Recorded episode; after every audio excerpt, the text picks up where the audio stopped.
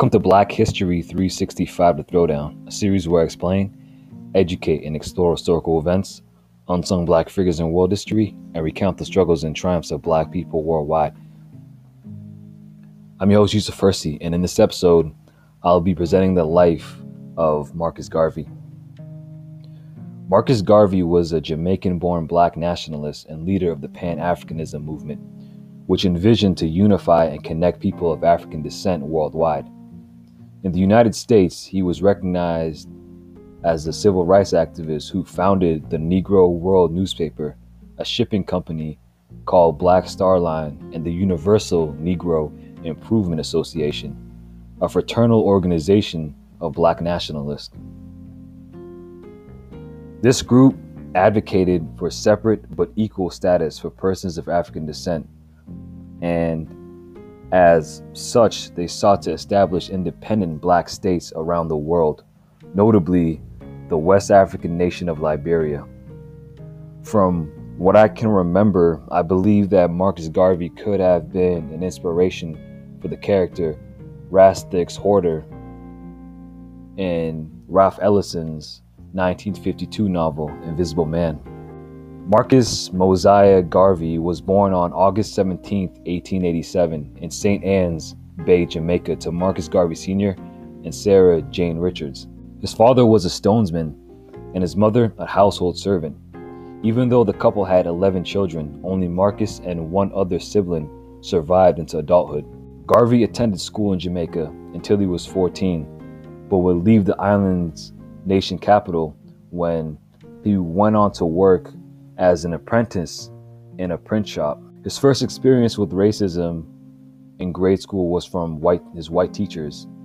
Furthermore, his time in Kingston, Jamaica as a worker in, the, in a print shop gave him the opportunity to be involved in the labor union for print tradesmen in Kingston.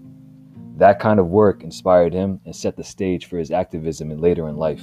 From Kingston, he spent time in Central America where he stayed with relatives before moving to London in 1912. His next stop was Britain, where he attended the University of London's Birkbeck College, where he studied law and philosophy. On top of that, he also worked for a Pan Africanism newspaper and led debates at Speaker's Corner in Hyde Park, London, a famous spot in the city for public discourse even today. After two years in London, where he would go on to receive an education that would likely have been unavailable to him in the United States due to him being black, he then would return back to Jamaica. Moreover, it was during this time that he started the Universal Negro Improvement Association. Garvey connected with Booker T. Washington, the African American leader, author, and activist who was born into slavery. In 1916, Garvey boarded a ship set for the United States and took the momentum he built from his studies abroad and brought his invigorating public speaking skills intent on going on a lecture tour once he got to the States. He ended up settling in New York City, speaking for the first time on American soil at the famous St. Mark's Church before embarking on a 38 city speaking tour. In addition, he returned to working on a, in a print shop to make ends meet. While in New York, he authored the Declaration of Rights of the Negro Peoples of the World, which was ratified at the convention of the Universal Negro Improvement Association at Madison Square Garden in 1920. During this meeting, Garvey was elected Provisional President of Africa. In many of Garvey's lectures, he summarized his views on the rights of African Americans, stating that the first dying that is to be done by the black man in the future will be done to make himself free. And then, when we are finished, if we have any charity to bestow, we may die for the white man. But as for me, I think I've stopped dying for him. Garvey would tell members of the Universal Negro Improvement Association in 1921 if you want liberty, you yourselves must strike that the, the blow. If you must be free, you must become so through your own effort. Until you produce what the white man has produced, you will not be his equal. Establish the first U.S. chapter of the Universal Negro Improvement Association in 1917 in Harlem and began to publish the Negro World newspaper. Soon, his speaking engagements took on an angry tone in which he questioned how the United States could call itself a democracy when the, across the country people of color were still oppressed. By 1919, he and his associates set up the shipping company Black Star Line under the auspices of the Universal Negro Improvement Association, which by then had grown to include more than 4 million members. Not long after the Black Star Line had purchased its first ship, the SS Yarmouth, and rechristened to being called the SS Frederick Douglass, the company began its uh, African Redemption Liberia program with the idea of establishing a nation on the west coast of Africa for African Americans or those who were born into slavery or were the descendants of slaves. Garvey was married twice. His first marriage to Amy Ashwood, who was a fellow activist in the Universal Negro Improvement Association, ended in divorce in 1922. Later that year, Garvey married Amy Jacques, who was also active in social causes. The couple had two sons together, Marcus Mosiah Garvey III and Julius Winston Garvey. Because of his outspoken activism and black nationalism, Garvey became a target of J. Edgar Hoover at the Bureau of Investigation, a precursor to the FBI. The BOI began investigating Garvey on charges of mail fraud in connection with the brochure for the Black Star Line that included a photo of a ship before the company actually had a vessel in its fleet. Hoover, who referred to Garvey as a notorious Negro agitator, even hired the first black FBI agent in 1919 to spy on Garvey. In 1923, after a controversial trial, Garvey was found guilty of these charges and sentenced to a maximum of five years in prison. He blamed the Jewish judge and Jewish juries for his conviction, saying that they sought retribution against him after he had agreed to meet with the Grand Wizard of the Ku Klux Klan several months prior to the trial. Garvey believed he and the KKK shared similar views on segregation, given he sought a separate state for African Americans. He began serving his sentence at Atlanta Prison in 1925. It's from there he then went on to author his famous paper, The First Message to the Negroes of the World from Atlanta Prison.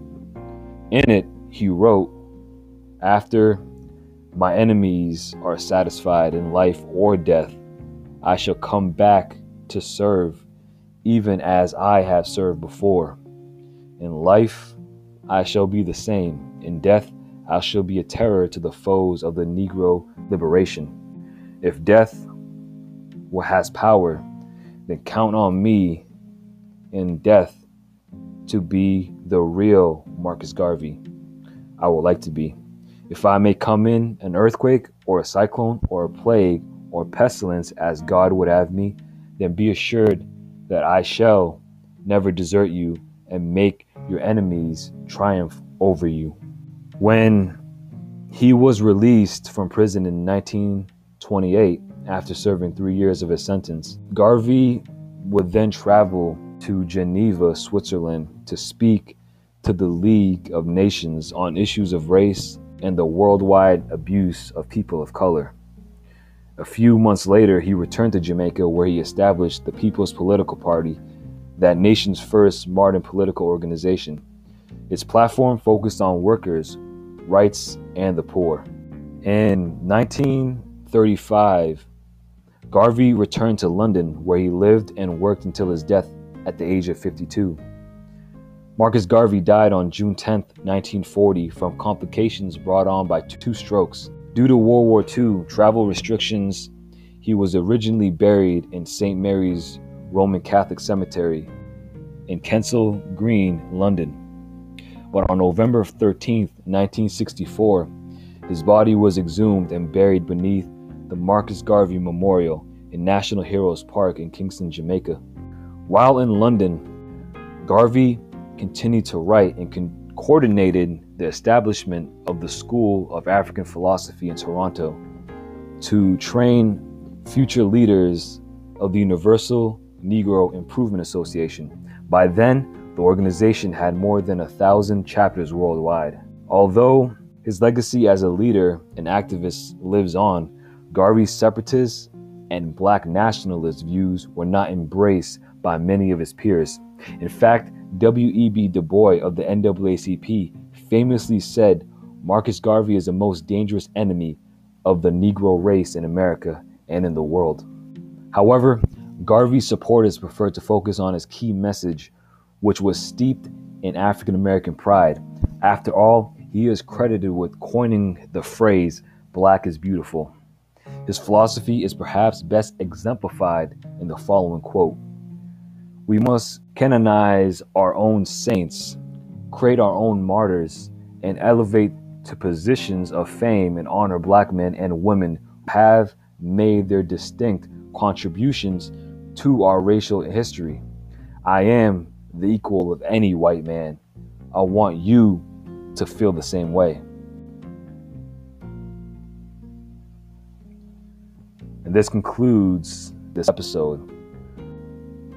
The show is made possible by Anchor, which is providing a great and easy to use service for new and seasoned podcasters. If you enjoy learning something new from the show, then make sure to subscribe on Spotify or whichever platforms you listen to your podcasts on. By doing this, you'll stay up to date with my future episodes. And be sure to tune in every Tuesday and Friday for new episodes. Remember that Black history should be learned about and celebrated every day, and not just in 28 days. So stay educated, and thank you for listening. I'm your host, Yusuf and until the next episode,